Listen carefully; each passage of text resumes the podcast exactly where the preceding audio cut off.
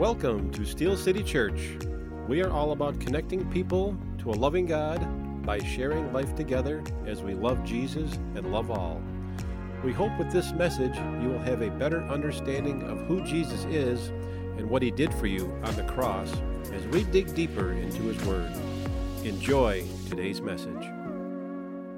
So I titled this sermon this week, In View of God's Mercy. I'm going to read uh, from Romans chapter twelve, verses one through eight. Romans twelve, verses one through eight.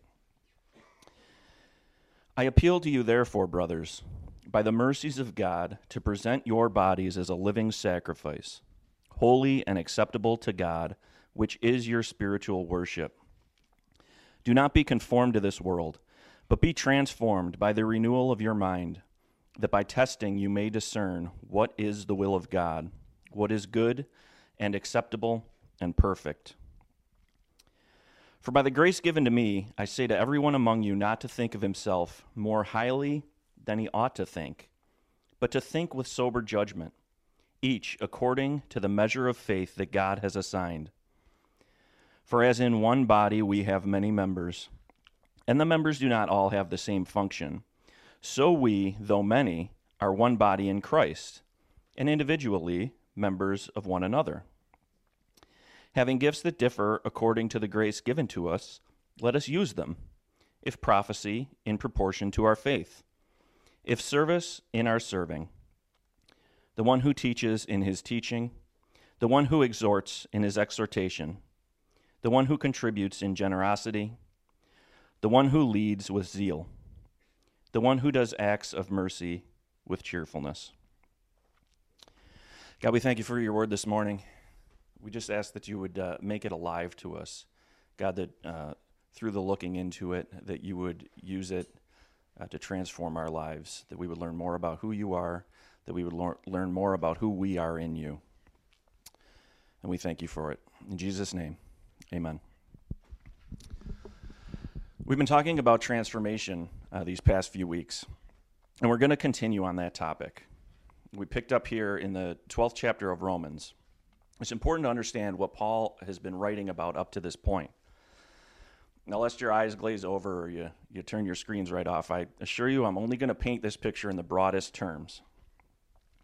I would recommend in your own time reading through Romans. You could do it in a sitting or two, and it would be to your benefit, I'm sure. It would give you a Uh, you'd be able to more fully grasp what Paul is saying here. This is the point in Paul's letter where he moves from teaching to telling, as I call it, from instruction about what God has done to exhortation about what we ought to do. He spent a long part of the book of Romans on presenting a thorough, systematic view on the gospel of salvation. Indeed, we're at about the two-thirds point of the book.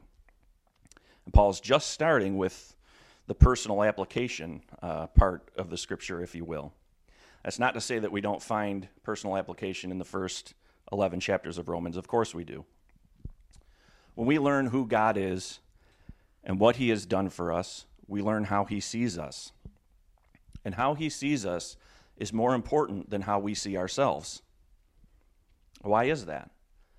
Because he values us more than we value ourselves. Have you ever known someone who had a very high opinion of themselves? Now you might say, I don't think anybody could value that person more than they value themselves. God can, and God does. Have you ever known a, a Mister Vain or a Miss Prideful, and you see right through them? You know that at the heart of their lofty opinion of themselves is a deep insecurity of who they are. They're self-deceived. It's why David, in his wisdom, sang out in Psalm one thirty-nine, "Search me, O my God, and know my heart."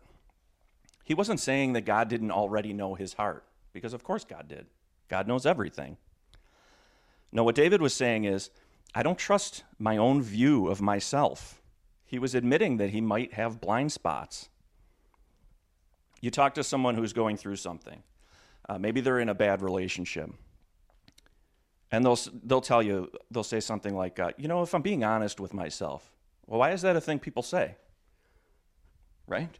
It's because we're not always honest with ourselves. Incidentally, this is one reason why Bible teaching and Bible reading is so important. It's been said that the Bible is a book that we read, but it's also a book that reads us. It shows us ourselves, and it shows us our Savior. So let me, let me digress there. As we head into chapter twelve, we move from a focus on correct belief to correct action. That's what I mean when I say practical application. And it's not any sort of a circumstance that correct action follows correct belief. Paul knew that our obedience to a Christian way of living was not something that should be coerced, if it even could be. But rather, we should respond to God in increasing obedience based on what he has done for us and is doing in us. So for this week, I'm going to be focusing primarily on what God has done that should elicit such a response. Really, my main text for, for these two weeks is just the first two verses of Romans twelve. But I kept reading past that for a couple of important reasons, one of which I'll address next week, and one I'll tell you now. The letter to the Romans was not written to one person. It was written to a group of believers. We tend to internalize when we hear or when we read the Bible. We ask, what does this mean to me? But that is not the question here. The question here is, what does this mean for a body of believers, first in Rome and now down through the centuries? This is an especially important point to make, as most of you are not here but are worshiping in your own homes.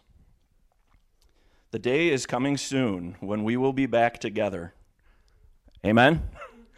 The day is coming soon when we will be back together. But while we're apart, rest assured that none of you are forgotten. You are thought of, and you are prayed for. You are missed. We need to cultivate the mindset of being part of a body now, maybe more than ever, so that when we do meet again, we are ready for God to do amazing things in and through Steel City Church as a whole. It's a true saying that a chain is only as strong as its weakest link. See, we're not hoping for the changed lives of a few. We're hoping and praying for a deeper, transformative knowledge of who God is for anyone who ever walks through our doors. Paul encourages the believers in Rome to take seriously the responsibility of serving God. Now, he's not being heavy-handed here. He's not being manipulative or coercive, as I stated. It's not a command. God wants our service to be given freely. Let me just read verse one. I appeal to you, therefore, brothers, by the mercies of God, to present your bodies as a living sacrifice, holy and acceptable to God, which is your spiritual worship. That, uh, that phrase, spiritual worship, can also be rendered rational service. The Greek uses the word Uh, I don't may not pronounce this right, but logikine, uh, which is where we get the word logical from. Service to God should naturally follow a proper view of God's mercy. It should be logical. I remember years ago, I was at a youth convention. I was probably sixteen, maybe seventeen. Um, I don't remember much of what happened that weekend, but the one thing that has stuck with me throughout the years, there was a speaker, and he was talking about Jesus, and he said this thing. He said, he died for me, I'll live for him. He died for me, I'll live for him. See, that makes sense. It's reasonable. So what is mercy? Popular definitions of grace and mercy are often intertwined. Grace being us receiving blessings from God that we don't deserve, and mercy being us not receiving from God the punishment we do deserve. If you'll turn with me to Isaiah chapter fifty-three. Isaiah chapter fifty-three, and I will read verses four through six. Surely he has borne our griefs and carried our sorrows. Yet we esteemed him stricken, smitten by God, and afflicted. But he was pierced for our transgressions. He was crushed for our iniquities. Upon him was the chastisement that brought us peace, and with his wounds we are healed. All we like sheep have gone astray. We have turned every one to his own way, and the Lord has laid on him the iniquity of us all. That's mercy. Isaiah prophesying about God's plan for our salvation in about the eighth century B C. Now, someone might say, I'm a good person. I don't need God's mercy. I'm, I'm doing just fine. They should be saying, search me, O my God, and know my heart. No, Paul says in Romans chapter one, verse eighteen, that the wrath of God is revealed from heaven against all ungodliness and unrighteousness of men, who by their unrighteousness suppress the truth. Ungodliness and unrighteousness incurs the wrath of God, but not for them, right? They're a good person. No, Romans three ten says, it is written, none is righteous, no, not one. And then later in the chapter, verse twenty-three, for all have sinned and fall short of the glory of God. You see, without God, we're in a bad state, so bad that we cannot even see it. We are committed, the Bible says, to going our own way. But God doesn't leave us there, and that's his mercy. In love, he took action to deal with our sin condition. Romans five eight says, God shows his love for us, in that while we were still sinners, Christ died for us. That's mercy. Romans six twenty-three says the wages, that's the payment, the penalty of sin is death, but the free gift of God is eternal life in Christ Jesus our Lord. That's mercy. God freely offers to forgive that penalty by paying it himself. But what does forgiveness mean to someone who doesn't think they need it?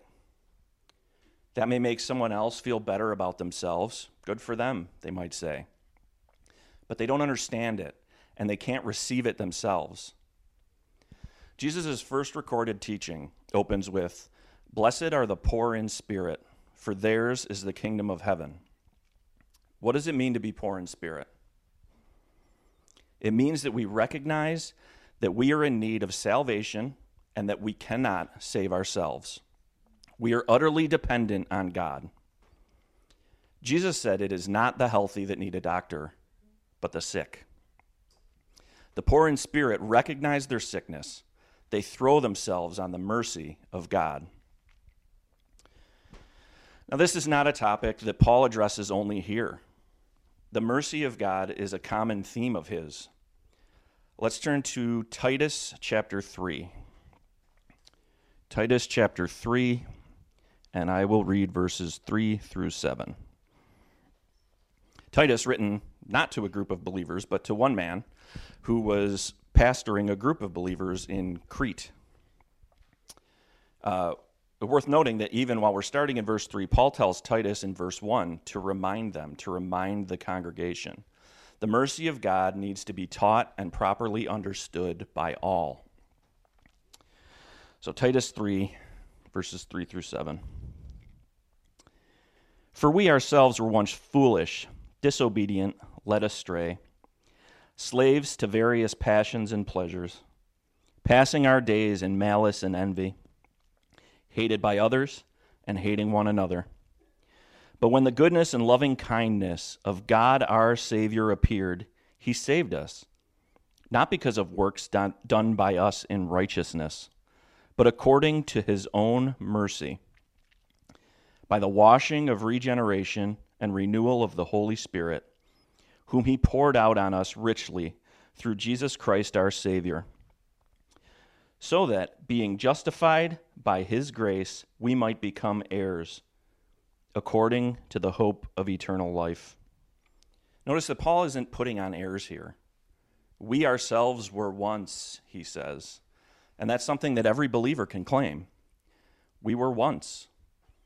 We were once slaves, but we've been set free. We were once dead, but we've been made alive. We were once blind, but we have been made to see. This is not some pie-in-the-sky idea, you know, some lofty, uh, empty philosophy. This is God for no other reason than his mercy showing up to save those who had no way of saving themselves. One more, if you'll turn to Ephesians chapter two, and I will read verses one through five. And you were dead in the trespasses and sins in which you once walked, following the course of this world, following the prince of the power of the air, the spirit that is now at work in the sons of disobedience, among whom we all once lived in the passions of our flesh, carrying out the desires of the body and the mind. And were by nature children of wrath, like the rest of mankind. But God, being rich in mercy, because of the great love with which he loved us, even when we were dead in our trespasses, made us alive together with Christ. By grace you have been saved.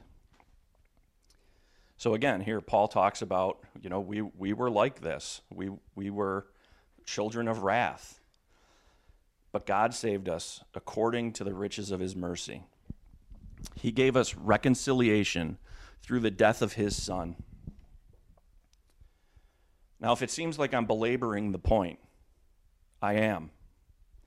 For two reasons. First, if we don't serve God with his mercy toward us in view, we can turn this into what Alistair Begg calls a sort of a Christian quid pro quo. God did something for me, I'll do something to try to balance the sheet. And maybe if I do something else for God, he'll give me this in return. We try to bargain. I have a, a couple of coworkers who come to mind uh, who cannot stand to be in anyone's debt. One time I was delivering at the Galleria Mall, and uh, I heard the one say how much he liked the Auntie Anne's pretzels with the pepperoni on them. So I bought him one. I, who doesn't like those pretzels anyway, right? But so I bought him one. I took it to his truck. The next day he brought me a donut. I appreciated it. But he didn't do it because he wanted to do it. He did it because he felt like he owed me, because I, you know, he could not stand to be in my debt, which he wasn't in my debt to begin with. One hand washes the other, he says. That's not how our relationship with God is supposed to work. We view his mercy towards us, his great mercy that sent his Son to pay our penalty. What can we do but serve? Now, the other reason for belaboring the point, when we, we talk about offering ourselves as living sacrifices to God, if you talk about that without talking about God's mercy as the reason for it, we can come very close to legalism. If we urge you, like Paul urged the Romans, toward a deeper obedience to God, it's not to give you an arbitrary checklist of do's and don'ts to follow. It's not like you're rushing a fraternity or a sorority. It's a shared encouragement in the knowledge that there's no better place to be than in the will of God. You see, religion says, do these things and don't do these things, and you will be accepted. God says, you're accepted. Now do these things. You could absolutely uh, apply the mercy of God in our struggles with sin. But that is not my focus here this morning. When we accept Christ, we are saved from the penalty of sin, but we are not yet saved from the presence of sin. You can read First John chapter one uh, for more on this in your own time. But in it, he says, if we have, if we say we have not sinned, we make God out to be a liar. And if we say we have no sin, we deceive ourselves. I am a Christian. I sin. And so do you. I don't need you to tell me. The Bible tells me. No. I want our focus instead, in view of God's mercy, to be on our level of commitment to God. But let me first say this. Maybe there are those out there uh, who are not believers, who happened upon this video being shared, maybe. If you've never heard or accepted the sacrifice that God made for you, today is a great day to believe that God loved you and gave himself for you. If that's you, I would encourage you to send us a message. We'd be happy to talk more with you about God's mercy.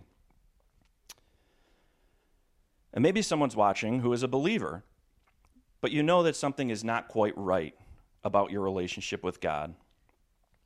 The Bible says that God's mercies are new every morning. I suspect it's because he knows that we need them every morning. If you feel like you've gone off the rails, let me encourage you. You can't out-sin the grace and mercy of God. You can right now choose to throw yourself again and afresh on his mercy. And we'd love to talk to you about that too. And maybe you're doing great right now, and that's awesome. Tell someone about God's mercy. Tell them what it can do for them. And in any case, we can, like David, ask the God who knows us better than we know ourselves to search our hearts and lead us in the way everlasting. Well, I'm going to close. If you're a part of Steel City Church, I just want to talk briefly about commitment. Uh, what it means, not for me up here, uh, not for you sitting behind a computer in your living room or in a bedroom, but for what it means for us as a body. What does it mean to present our bodies as living sacrifices?